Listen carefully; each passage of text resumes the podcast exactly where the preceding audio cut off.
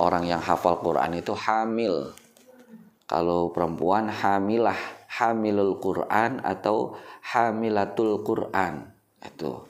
Cuma karena memang udah memasyarakat di Indonesia jadi seakan-akan orang yang hafiz itu ya orang yang hafal Quran. Hafiz itu sebetulnya orang yang hafal kurang lebih 300 ribu hadis.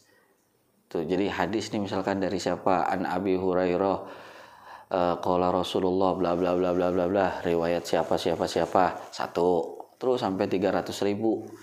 Jadi yang apal begitu disebut al-hafiz. Makanya kalau nanti kamu baca buku terjemahan atau kitab di depannya pengarangnya al-imam al-hafiz. Misalkan gitu. Ibnu Hajar al Asqalani berarti Ibnu Hajar al Asqalani adalah ulama yang hafal kurang lebih 300 ribu hadis. Gitu Seharusnya gitu. Jadi hafiz, hafidhah itu buat hadis sebenarnya. Yang benar hamilul Quran, ham, hamilatul Quran. Coba kurang memasyarakat. Tapi ya udahlah, cuma sekedar istilah gitu.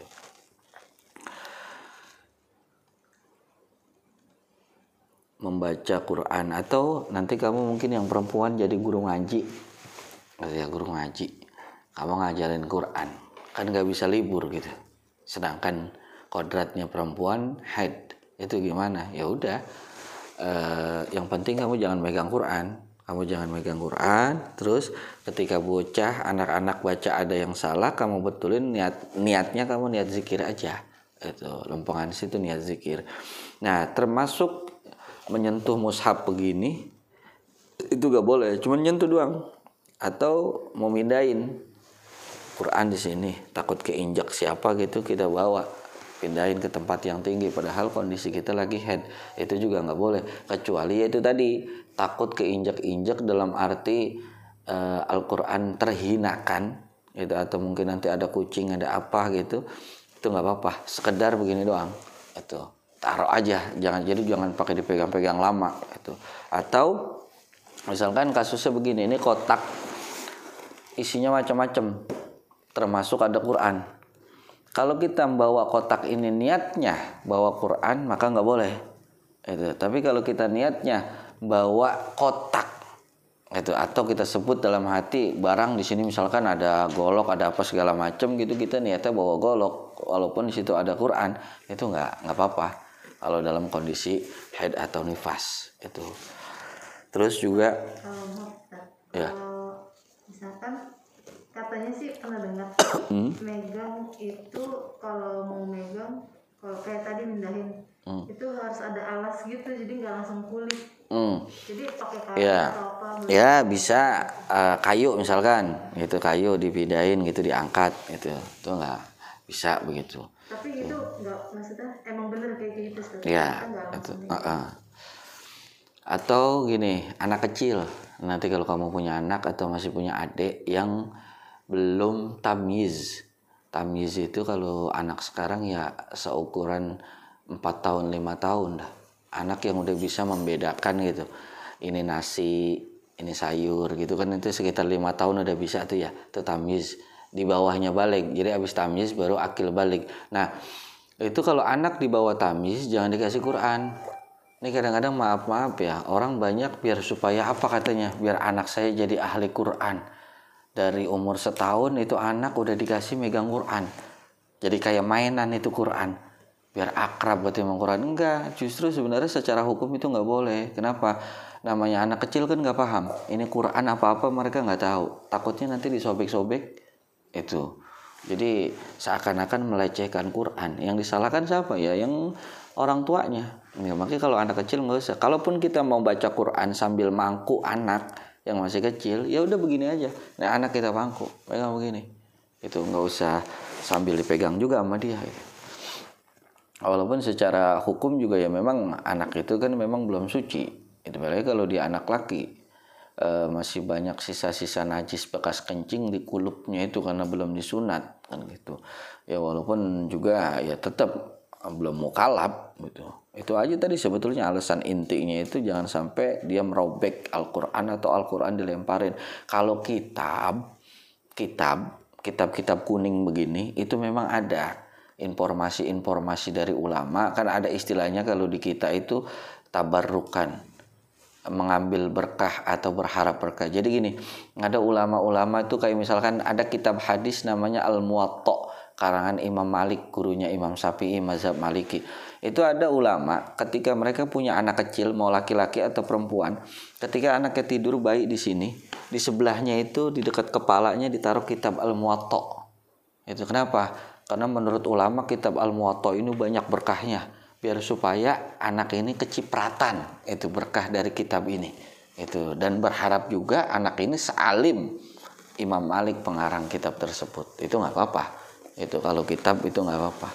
Itu sama halnya kamu ngaji lagi head ini kita pikir begini walaupun ada potongan-potongan ayat Quran itu nggak apa-apa dipegang. Itu kenapa? Karena jatuhnya ini kitab bukan Quran. Itu kalau batasannya itu kata ulama kalau kita baca tafsir tafsir jala lain.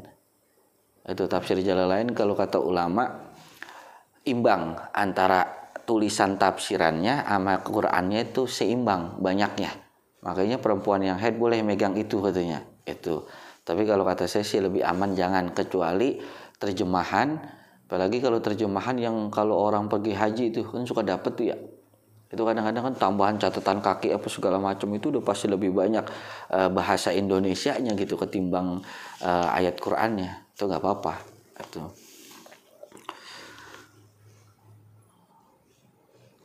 Terus ngomong-ngomong Quran juga Quran itu makanya kan ada ada perbedaan. Ini kenapa tadi sih ada perbedaan gitu? Perbedaan begini kasus begini begitu. Karena dipahami layamas suhu ilal mutoharun kan ada ayat Quran gitu ya surah al-waqiah. Quran itu tidak disentuh ilal mutoharun kecuali nah di situ kan ada negasi itu penegasian pengecualian. Kecuali oleh al mutoharun. Nah di sini ada pertanyaan mutoharun itu siapa? Nah ahli tafsir itu beda-beda. Ada yang bilang mutoharun di situ maksudnya malaikat. Jadi dulu Quran kan kalau turunnya itu Quran begini. Jadi dari Allah diturunin sampai ke Baitul Izzah dari Lauhil Mahfuz turun ke Baitul Izzah. Baitul Izzah itu di langit pertama, langit dunia itu, langit pertama. Nanti itu turun sekaligus. Kalau di kita istilahnya 30 juz turun. Nanti turun dari Baitul Izzah ke Nabi Muhammad itu tadrijan namanya uh, apa gradual. Tergantung kebutuhan. Nabi Muhammad butuh apa jawaban apa ayat apa baru sama Jibril diturunin nih. Ayat ini dua ayat tiga ayat atau satu surah itu nah kayaknya Quran kan dalam sejarah Nabi Muhammad itu turun kurang lebih 22 tahun 2 bulan 22 hari ya ulama ada yang membulatkan jadi 23 tahun. Makanya cocok. Nabi Muhammad diangkat jadi nabi dan rasul umur 40 40 tambah 23 jadi 63 tahun. Itu jadi Quran itu turun berangsur-angsur pelan-pelan sesuai kebutuhan.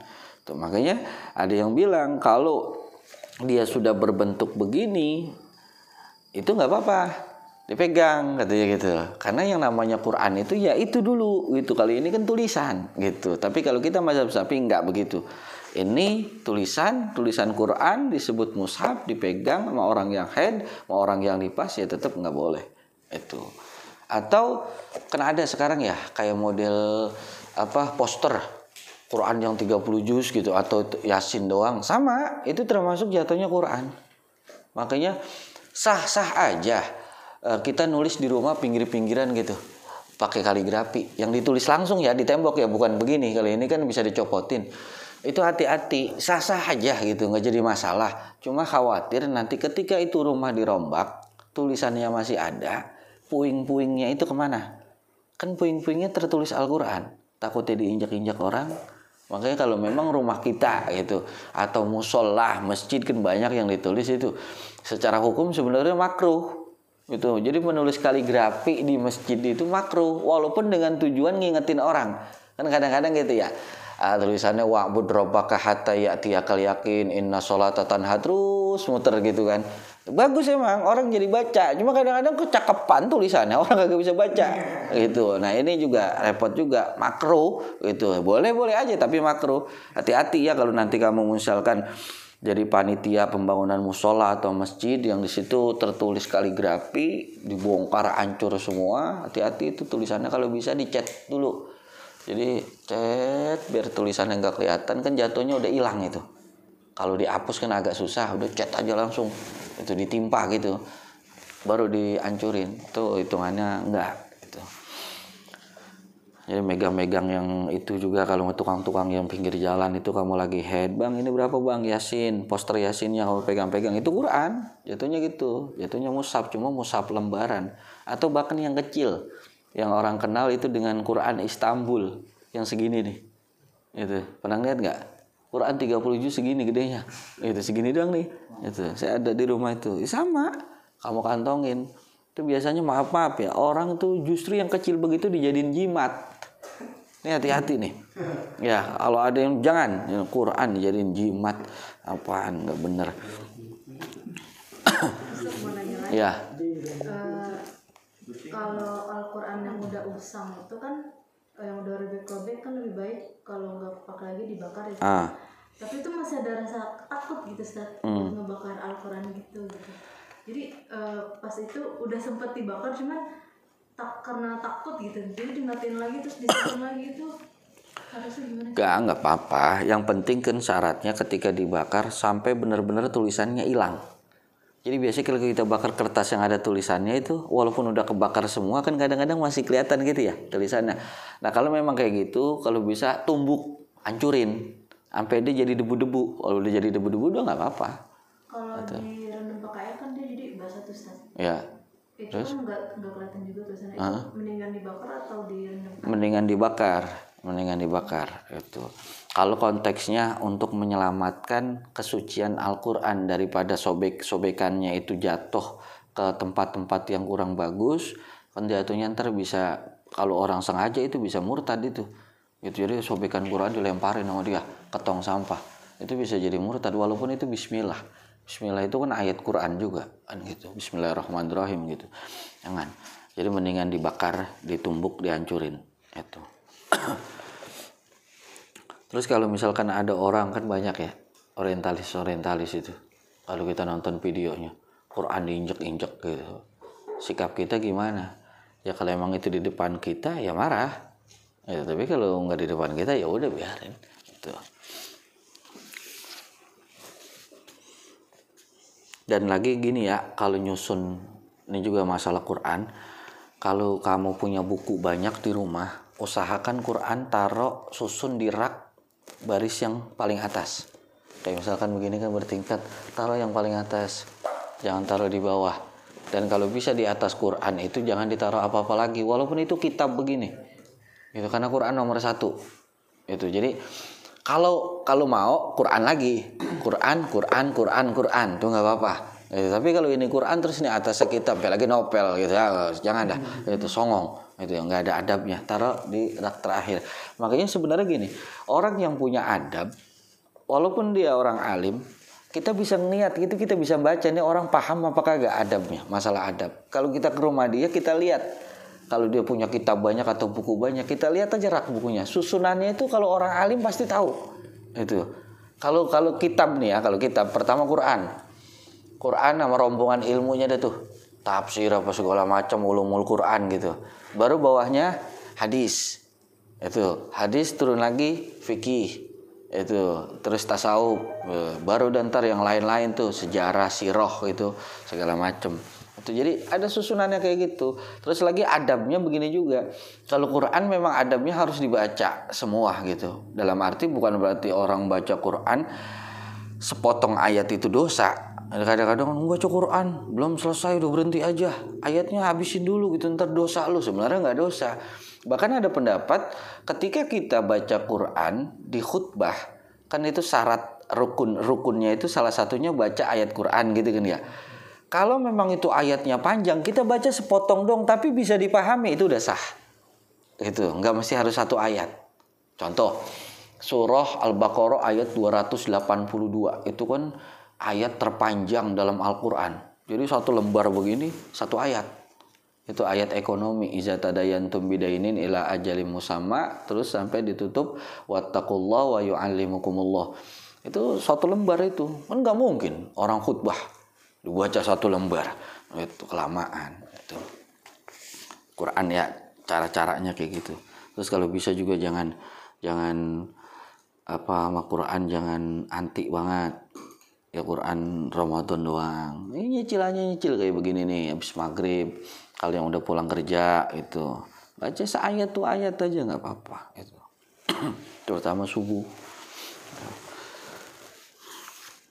dan jangan ngaji sendiri itu kalau memang kita merasa belum lancar banget di kampung kita di daerah kita ada nggak guru ngaji Quran ngaji Tuh. Gitu. Jadi orang kalau ngaji sendiri kagak bakalan salah. Kagak bakalan salah.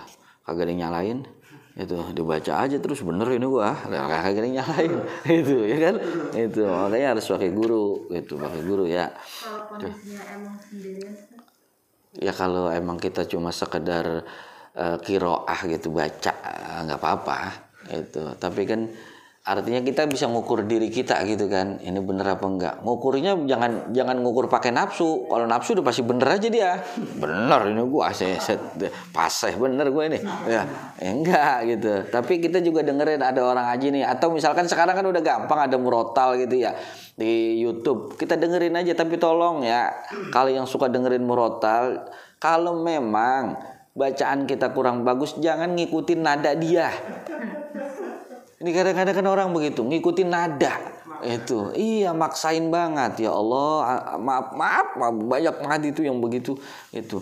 Jadi nada diikutin. Nada itu kesekian. Yang pertama tajwidnya, makhorijul hurufnya. Tuh. Ya kadang-kadang saya dengar gitu. Alhamdulillahirabbil alamin. Alamin.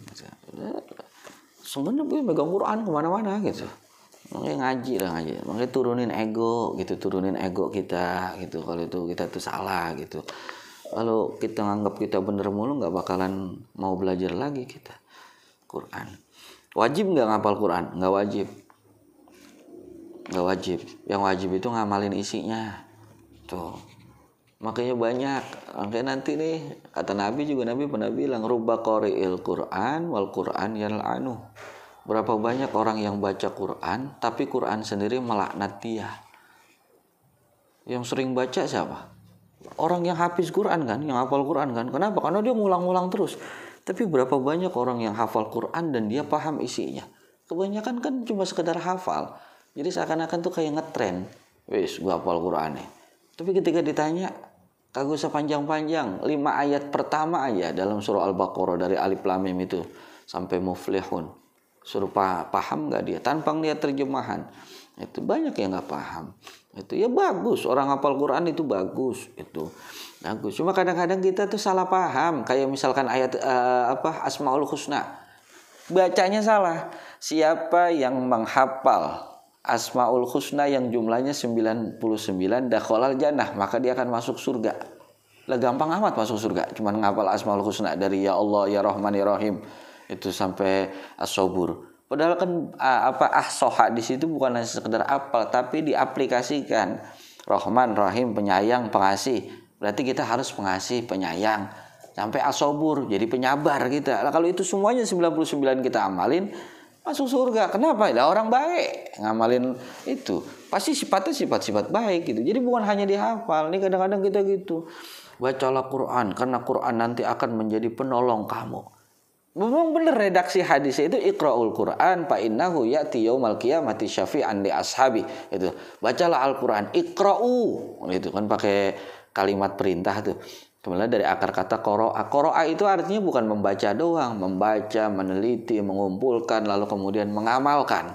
Itu. Jadi kalau Quran mau jadi syafi'an, mau jadi penolong kita nanti di akhirat, baca, pelajarin, amalin. Itu. Enggak, enggak. Penting gue udah baca. Lagi gue apal itulah.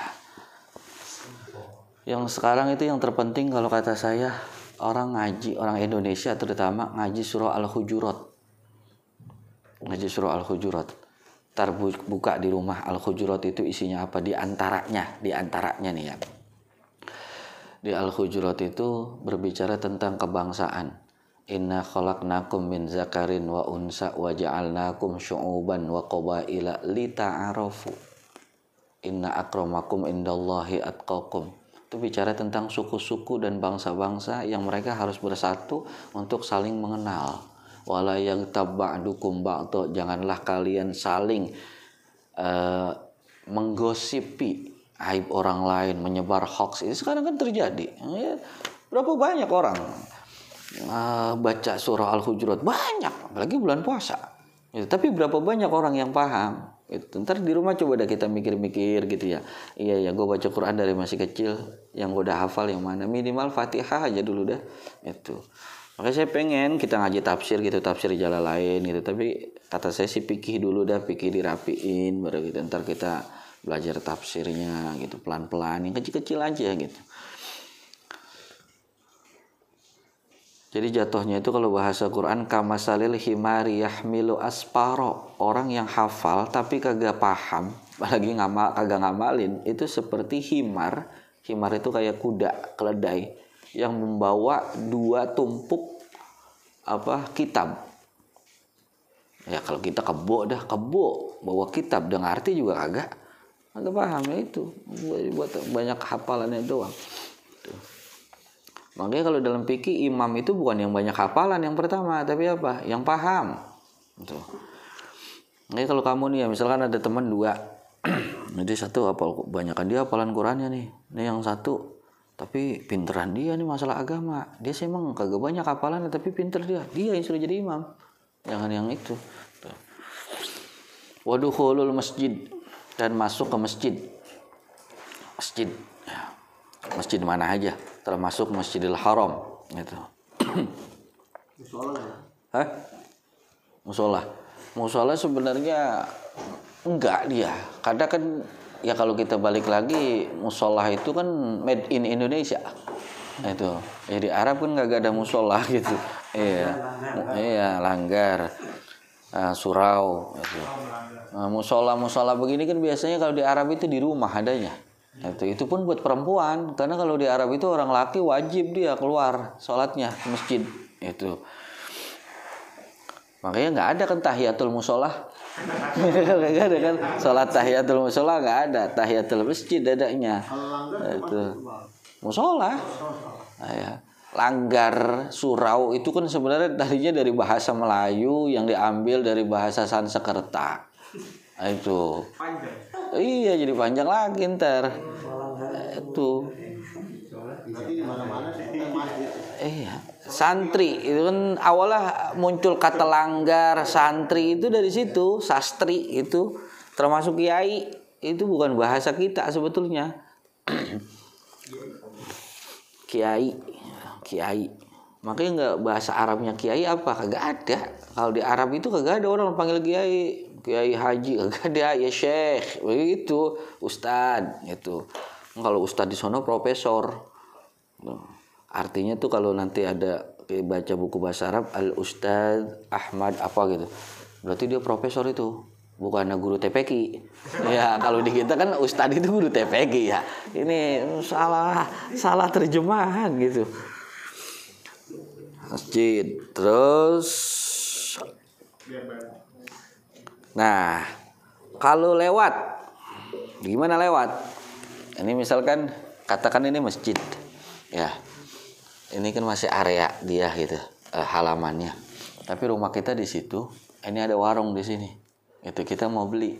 Gimana kalau misalkan kita ke situ? Ini ini perempuan ya, perempuan yang lagi head atau kalau laki-laki junub. Boleh nggak kalau cuma sekedar lewat eh, mau beli sesuatu gitu, straight balik lagi itu nggak apa-apa. Itu. Jadi yang dimaksud masjid itu ya masjid dan halamannya. Itu. Kan masih masuk bagian dari wakaf biasanya. Atau pinggiran masjid. Kan biasanya masjid gitu pinggiran kanan kiri sama depannya kan ada ya. Kita lewat situ. Sekedar lewat doang nggak apa-apa. Itu. Tapi kalau lewatnya berkali-kali beli cabe balik lagi. Eh lupa tomat balik lagi. Eh terasinya belum balik lagi. Udah berapa kali tuh itu sama aja nanti hitungan al muksu menetap. Betul menetap. Jadi kalau cuma sekedar murur istilahnya kalau di kitab itu murur lewat sekedar lewat abur itu tuh nggak apa-apa. Tapi kalau udah al muksu duduk begini nih itu nggak boleh. Itu bedain ya. Tuh kadang-kadang ada yang ngotot orang. Yang penting yang penting kan sekarang udah ada pembalut. Nggak netes. Dia bilang gitu nggak. Masalahnya itu kan netes apa enggak? Kalau netes ntar ngotorin karena itu najis kata darah. Sekarang kan saya pakai pembalut. Itu nggak netes dong. Bukan masalah pembalut itu menutupi darah biar nggak netes tapi itu jatuhnya hadas. Hadas itu bukan hanya sekedar najis tapi hadas. Hadas itu kan sesuatu yang melekat pada zat pada diri kita. Nggak keluar dia nggak kelihatan itu kalau najis kan waktu itu kan kelihatan kan sesuatu yang kelihatan kalau darahnya itu najis jatuhnya tapi kondisi kitanya berarti sedang berhadas gitu jadi kalau ada orang alasannya gitu kan nggak netes, salah. Nggak netes berarti lu kaitannya dengan najis doang. Nggak ada hadasnya. Ini yang dimaksud wayahrumu bil haidi wan nifas bukan sesuatu yang kelihatan alias najisnya, tapi kondisi keadaan diri kita atau hadasnya yang dibahas di sini itu. Makanya kayak misalkan sholat, kenapa sholat nggak boleh bagi orang yang haid? Kan bisa aja tadi juga itu. Dia tutup pakai pembalut. Selama sholat jangankan 4 rakaat mungkin 20 rakaat tuh nggak akan keluar. Darahnya nggak akan netes. Tapi kok tetap kagak boleh sama Nabi? Dan gitu. Ya itu tadi. Karena terkait dengan hadas bukan najis. Itu puasa apa urusannya yang membatalkan puasa apa kan sesuatu yang masuk ke dalam rongga lobang kan gitu ini kan dia justru keluar kau batal juga ya itu tadi karena kita mengandung hadas itu Watawafu dan tawaf. Tawaf itu muter, arti awalnya muter. Muterin Ka'bah namanya tawaf. Itu.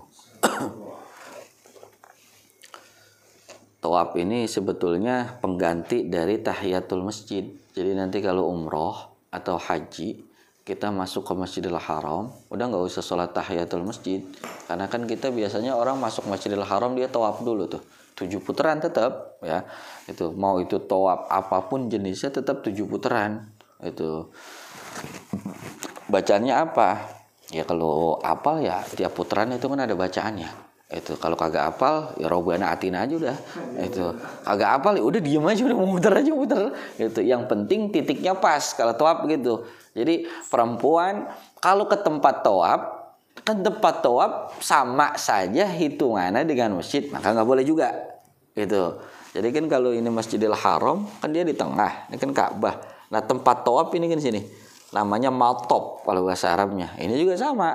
Jadi ini sampai terus bahkan sampai halaman Masjidil Haram itu terhitung masjid juga nah kayaknya kan yang waktu pembahasan tentang kiblat kalau nggak salah ada pernah saya bahas juga kiblatnya orang Indonesia adalah Masjidil Haram. Selebar apa Masjidil Haram yaitu kiblat kita. Itu kiblatnya orang yang sholat di Masjidil Haram adalah Ka'bah dan gitu. Karena ini dihitung semuanya. Tuh. Tuh. Tapi kalau kita toab, misalkan itu toab di luar Masjidil Haram, sah apa kagak? Sah apa kagak? Sah apa kagak?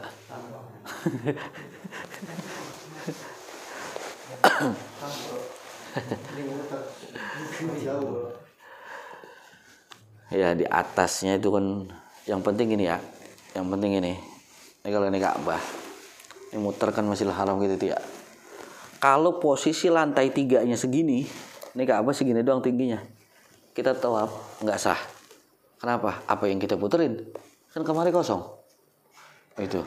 Sama hukumnya kalau begitu kita sholat di atas Ka'bah. Mau ngadep ke mana? Agak sah. Itu. Makanya kalau sholat di atas Ka'bah itu kagak sah. Tapi kalau dia segini nih nah katakanlah ini lantai tiganya tingginya segini. Sama sama Ka'bah. Itu baru sah. Itu. Makanya di Masjidil Haram Masjidil Haram kan lebih tinggi jauh bahkan dari Ka'bah.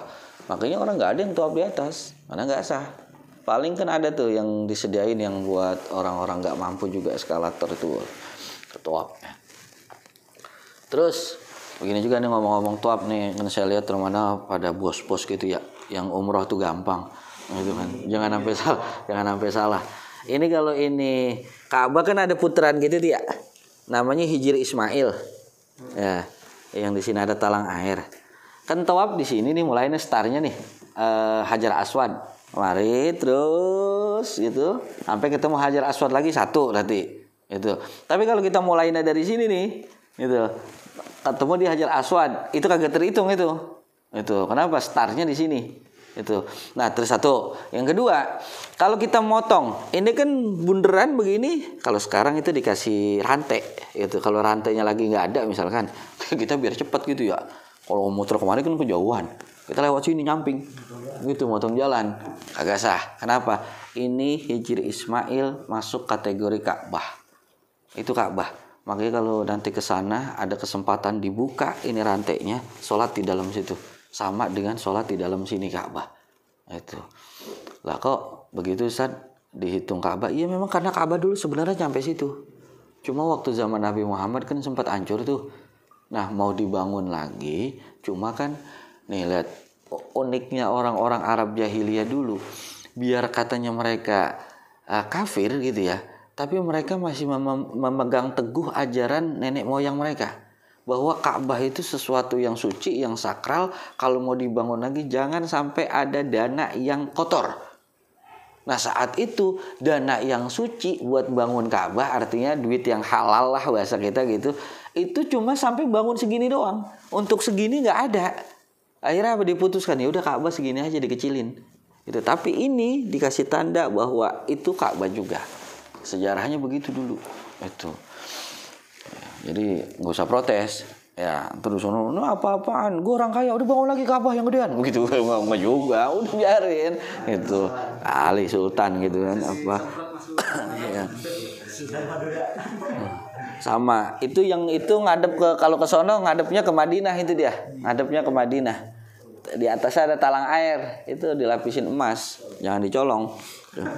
Emas. Wal wat'u dan hubungan suami istri. Hmm, alias koitus. Koitus. Ya hubungan suami istri itu nggak boleh lagi head. Mau dipaksa kayak apa pun nggak boleh. Tuh bahkan kalau sampai ya apa ya kalau bahasa kitanya itu terlewat terlepas. Itu udah kagak tahan. Udah neng udah neng mau kagak ngerti. Dosa bang biarin. Dosa dosa dikit tunggu taubat. Gitu ya. Nanti ngelar dulu urusan ini. Misalkan gitu. Itu dalam mazhab sapi'i kalau si perempuan dalam keadaan haid sedang deras biasanya berarti hari pertama sampai hari ketiga itu dianjurkan ber, selain taubat bersedekah sebanyak satu dirham itu atau satu dinar itu tapi kalau misalkan di hari-hari perempuan haidnya udah udah mau habis, berarti hari keempat sampai terakhir itu setengahnya, setengah dirham, setengah dinar. Nah, terus ke mana ini tuh? Ya terserah mau dikasih apa doa apa anak yatim, yang penting sedekah itu sebagai denda. Itu jangan macam-macam. Lagi nanti akan menyebabkan kanker rahim cervix segala macam itu kalau orang haid. Makanya kita kagak boleh dilarang sama Nabi itu begitu. Dan juga bisa jadi menyebabkan anak yang nanti terlahir dari hubungan orang tua yang sedang haid itu macam-macam. Bisa jadi sifatnya yang jelek bisa jadi memang ada cacatnya tubuhnya. Itu. Bukan berarti warna-warni ya tertubuh warna-warni gitu keluar. Itu enggak juga itu pokoknya yang pasti ada itunya. Termasuk apa itu kalau yang idiot? Tepuk tangan kaki nyampe. Ya. Itu biasanya terlahir dari orang tua yang melakukan hubungan suami istri dalam kondisi haid. Itu nggak boleh. Itu selain dulu yang pernah saya bilang hubungan darah. Makanya kakak sama adik nggak boleh nikah karena itu tadi hubungan darah akan mempengaruhi genetika. Anak bisa idiot. Itu. Tapi kalau sepupu nggak apa-apa sepupu sama sepupu nikah nggak apa-apa. Walaupun secara hitungan kan dekat itu ya. Eh, dekat banget sepupu. Tapi kalau kata saya kalau bisa jangan yang jauhan lebih jauh. Ya. wal istimta'u dan bersenang-senang bima dengan sesuatu baina surroti di antara puser warrukbati dan lutut nah ini. Jadi kalau misalkan perempuan yang haid atau nifas, apalagi nifas ya nifas kan lama. Perempuan ada yang sampai 60 hari puyeng itu lakinya. Itu mau kawin lagi kagak dikasih. Tuh terus gimana? Maka dalam fikih diajarkan sesuatu area yang di antara lutut dan pusar itu nggak boleh. Tapi di atas pusar ke atas terus itu boleh. Lo diapain? Terserah tuh ya artinya masing-masing kemauan dah itu boleh. Tapi kalau dua itu jangan. Itu pokoknya batasannya pusar ke bawah. Itu sampai lutut jangan. Tapi kalau misalkan maaf ini ini biar jelas aja nih ya biar nanti kamu dalam rumah tangga kagak bingung. E, kalau misalkan pelukan gitu tidur istri kita lagi head boleh nggak? Boleh boleh aja nggak apa-apa itu boleh boleh aja cuma begitu. Kalau bisa jangan. Takutnya namanya manusia. Ya namanya manusia nggak bisa menahan syahwatnya jadi kelepasan dosa. Makanya gini kalau kamu memahami hadis Nabi, ada Nabi pernah bilang, kalau orang biasa kayak kita nyium istri dalam keadaan puasa kan makruh. Itu. Terutama kalau yang nganten baru, artinya masih muda gitu ya, e, nikah baru, itu justru bisa jadi haram. Tapi kalau nenek-nenek mah aki-aki, itu nggak apa-apa. Itu. Dan Nabi pernah melakukan itu. Jadi ketika Nabi lagi puasa, Nabi nyium Aisyah. Itu Aisyah sendiri cerita. Lah, itu Nabi nyium. Gimana dong? Sekarang pertanyaannya bukan berarti itu hukum secara global boleh buat kita juga. Nabi mampu mengendalikan syahwatnya. Kalau kita, eh ini di mulut sih oke, kuat kok kuat. Nah, itu kan kata lo, kan gitu. Ntar kenyataannya, makanya sama ulama jangan. Kalau bisa jangan. Itu ngeri. Dah ada pertanyaan sampai di sini?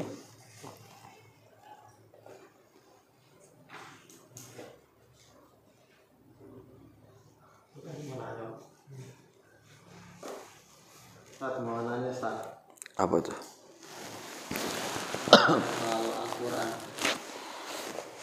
Kenapa sih Ustaz disebutnya itu selalu baca Ustaz? Misalkan sholat baca fatihah. Hmm? Itu kan kita nggak baca. Kita mengucapkan. Terus uh, ya soal-soal gitu Ustaz. Hmm. Baca ini baca ini baca ini padahal kita nggak membaca gitu. Hmm. Jadi yang dimaksud membaca itu menurut ente harus ada sesuatu yang ya. terlihat di depan gitu. Ya enggak. Makanya emang kita kan sebenarnya kekurangan bahasa. Itu sebenarnya masalahnya kekurangan bahasa. Jadi untuk translate bahasa Arab ke bahasa Indonesia itu kurang. Makanya tadi yang saya bilang itu kiroah ikro bismi rabbika. Itu artinya bukan bacalah dengan menyebut namamu, bukan hanya itu. Itu tadi Koroa itu kan maknanya mengumpulkan, meneliti, membaca, itu segala macam tuh. Kalau kita belajar bahasa Arab. Makanya kalau karena kita kekurangan bahasa dan mungkin juga untuk mempersingkat gitu kan bahasa Arabnya misalkan rukun sholat atul fatihah. Kalau kita terjemahin bacalah fatihah telitilah al-fatihah kumpulkanlah fatihah renungkanlah kelamaan. Itu udah baca itu sebenarnya masalah bahasa doang itu kekurangan bahasa. Emang kalau di kita kan kalau sesuatu yang kita ucapkan tanpa melihat berarti kan menghafal. Itu seharusnya kan bahasanya disebutnya menghafal gitu kan. Tuh. Ya sebetulnya juga menghafal dan membaca salah. Karena ketika kita baca fatihah dalam sholat sebenarnya kita sedang berdialog sama Allah. Sedang ngomong. Itu ngomong itu kan bukan baca. Itu ngomong itu bukan menghafal. Jadi memang kita sedang itu. Makanya itu untuk mempermudah bahasa aja tapi jangan dipahami itu sebagai bacaan tapi sebagai dialog. Makanya kan ada hadis kursi gitu. Ketika hambaku menyebut alhamdulillahirobbil alamin aku ini kan gitu. Satu segala macam. Itu. Ya ada lagi?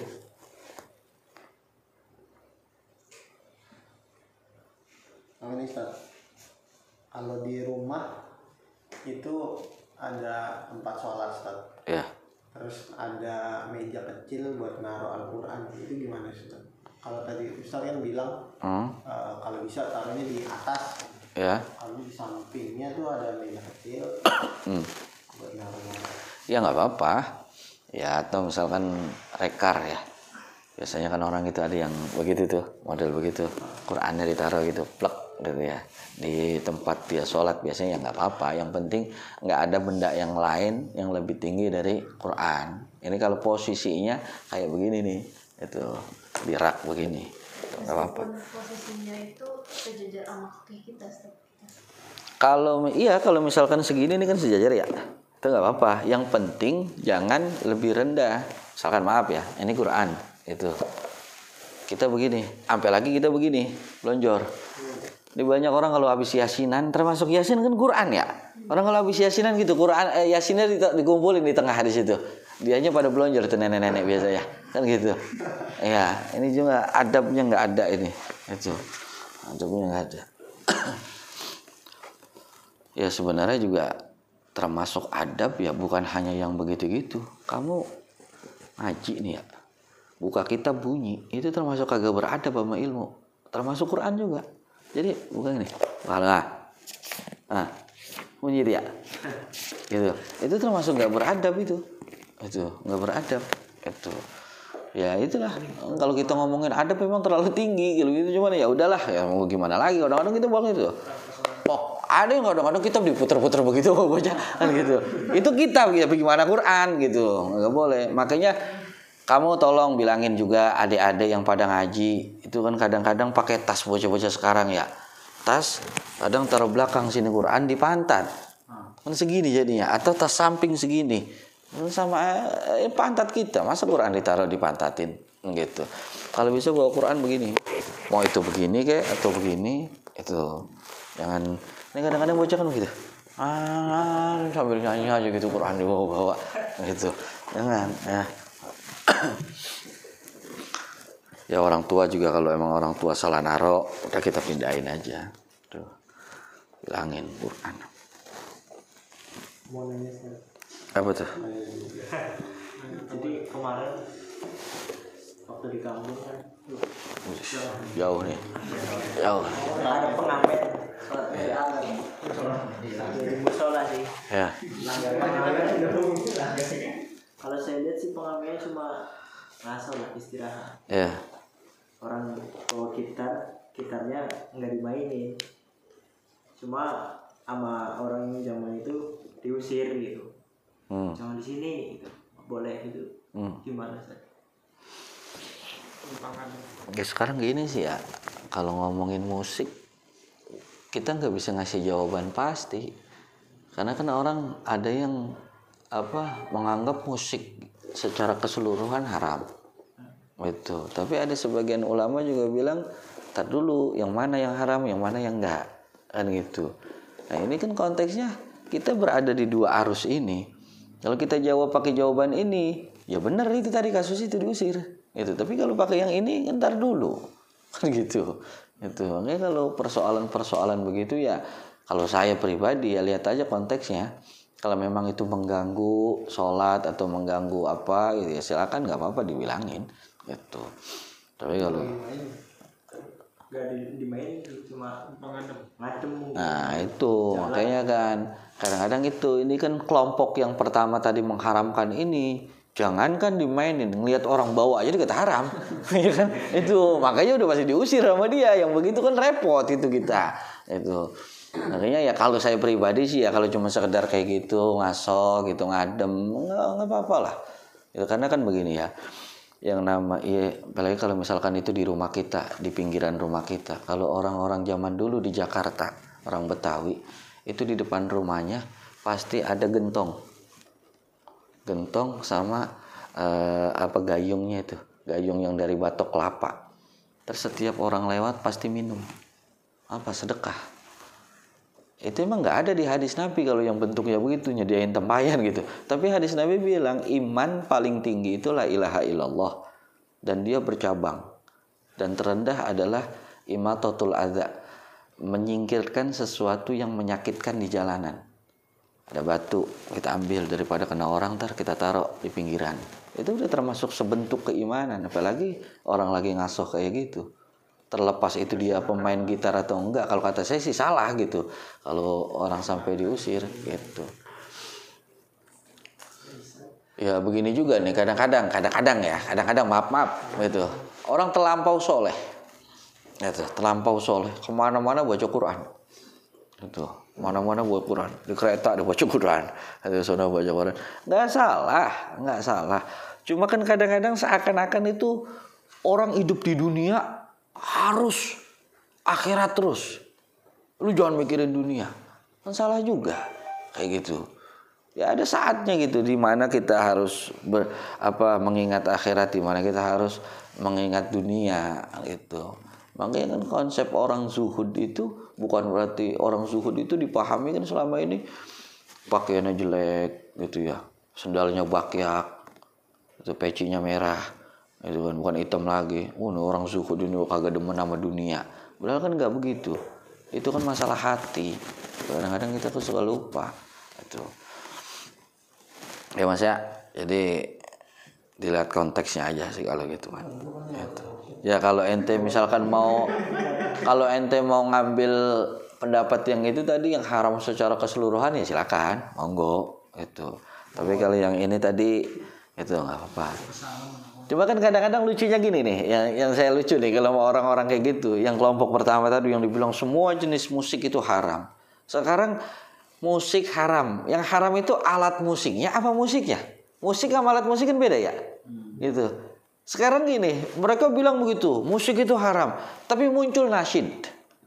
Mereka pakai nasid. Nasid apa? Kan mulut doang. Hmm. Kadang-kadang nggak pakai alat-alat musik.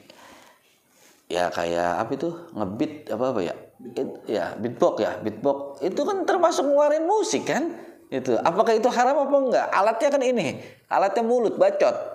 Itu kalau secara keseluruhan haram berarti ini bacot haram. Kan begitu. Makanya itu harus dibedakan dulu. Yang haram itu musiknya apa alat musiknya. Kan gitu. Di situ ada per, pertentangan ulama, perbedaan gitu maksudnya. Yang al-malahi itu kan. Malahi itu itu tadi apakah musiknya, apakah alat musiknya yang haram. Itu. Repot kita karena Orang kalau memang dia jiwanya jiwa musik, pintu digoyang-goyangin juga bisa bunyi kayak musik. Kan begitu ya? Itu. Apa jadi haram tuh pintu? begitu. Gitu. Ini iya gitu. Jadi ya kalau kata saya sih selama itu tidak melupakan Allah itu ya. Ya udah silakan. Kalau saya nih ya kalau saya. Makanya gini kamu jangan kaget nanti uh, yang penari-penari sufi itu yang pecinya tinggi yang kalau begini gitu tuh muter. Kan diiringi nama seruling gitu ya diiringi nama musik gitu. Walaupun memang ada keterangan seruling adalah uh, apa uh, suara setan katanya gitu. Ya itu tadi cara menyikapinya dia kan dengar suara seruling sambil begini kagak puyeng. Kenapa? Karena katanya dia ekstase apa uh, panah istilah tasawufnya itu. Uh, lupa diri bahwa yang dia ingat hanya Allah. Dia tenggelam dalam cinta dan bersama Allah. Makanya begitu. Ya kalau memang konteksnya kayak gitu kata saya sih nggak jadi masalah. Kenapa? Karena ekspresi kegembiraan seseorang itu kan beda-beda apakah ketika ada orang misalkan zikir sampai wah wah wah wah wah wah wah gitu-gitu goyang kita anggap gila kan nggak juga ya kayak kita misalkan dikasih sesuatu sama pacar kita gitu atau dulu sama orang tua kita kan dek ini sepeda dek mm -mm, pak aneh. Iya pak gitu. Eh kan gitu ada yang macam-macam gitu ada yang jumpalitan segala macam itu ekspresi gitu loh. Kata saya sih selama selama tidak membuka aurat gitu nggak jadi masalah gitu. Ini kadang-kadang kan orang iya, orang berlebihan. Lah di Arab nih kalau kita ke Yaman gitu orang sana juga joget, cuman jogetnya begini-gini doang gitu tuh. Mundar mandir ke sana kemari tangannya gini-gini doang gitu. Kalau kita kan kok gue cep ajup ajup gitu. Itu nggak nggak boleh. Itu iya. jadi yang rawan ini masalah musik di, zaman kita ini sekarang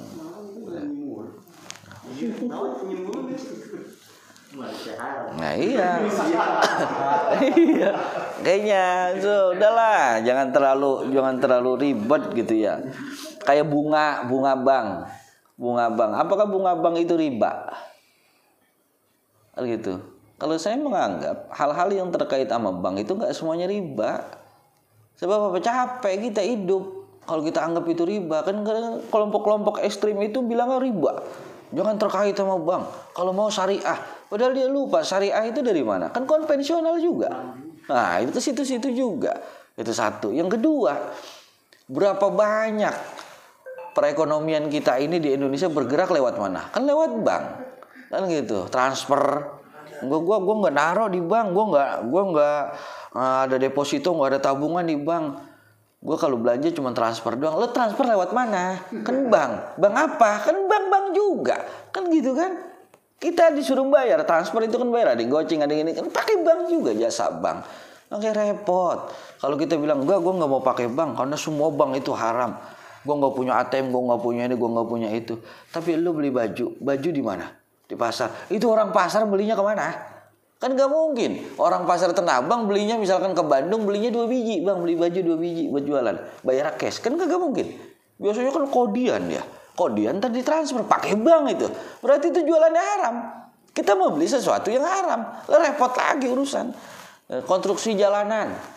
Itu. Pemerintah sama jalanan. Eh, kontraknya sekian. Sekian miliar apakah nih pak dibawa pakai kardus itu nih duitnya? Ya dari pemerintah. Kan nggak mungkin. Pasti ditransfer. Lah haram lagi tuh jalanan jadinya. Karena kan terkait sama bank. Udah kok sono kemarin kita udah dosa mulu jadinya gitu. Makanya jangan eh, sekolah gitu. Ngaji begini ini kalau misalkan kampus sudah anaknya dari mana dari mana udah puyeng gitu. Jadi ada ada pembatasannya gitu. Jangan terlalu ekstrim lah kalau kata saya nih kamu yang masih muda-muda gitu ya. Jangan terlalu ngikutin pendapat-pendapat yang terlalu ekstrim atau juga terlalu enteng. Itu terlalu enteng. Udah ah, Allah kan maha pemaaf. Ya kalau gue salah tuh gue dimaafin. Yang penting gue Islam. Jadi kayaknya ngeremehin. Kan gitu ya salah juga. Atau juga seakan-akan Islam itu romana kejam banget. Kayak Indosiar kan ya, mati kuburan kor api kan gitu kayak seakan-akan tuh kan gak juga jangan jangan menampilkan kayak gitulah biasa aja itu. Iya. Kayaknya gini ya, pesan saya nih ya, sama teman-teman sama teman-teman kamu di luar, tampilkan Islam itu yang sederhana. Apa adanya. Hal-hal kecil tapi mengena. Kayak misalkan seorang jablay masuk surga gara-gara dia memberikan minum kepada seekor anjing. Itu kan ada di hadis ya. Itu. Itu kan sederhana itu. Orang yang mungkin kita nilai hina gitu tapi dengan sebab hanya memberikan minum kepada anjing-anjing hewan yang kita anggap najis lagi tapi ternyata di situ letak rahmatnya Allah dia bisa masuk surga tampilkan Islam kayak gitu gitu masuk surga tuh gampang loh Islam itu gampang loh gitu jadi jangan seakan-akan wah lu kalau begitu haram kalau begitu lu kagak sah kagak terima lu segala macem. Roman orang ditakut-takutin mulu. Itu yang nggak gitu juga gitu. Ya dah Van. Ada lagi yang lain? Enggak. Astagfirullahaladzim Bismillahirrahmanirrahim. Alhamdulillahirabbil alamin. Allahumma shalli wa sallim ala sayyidina Muhammad wa ala ali sayyidina Muhammad. Allahumma fir lana dzunubana wa li walidina warhamna warhamna kama rabbayana shighara wa li jami'il muslimina wal muslimat wal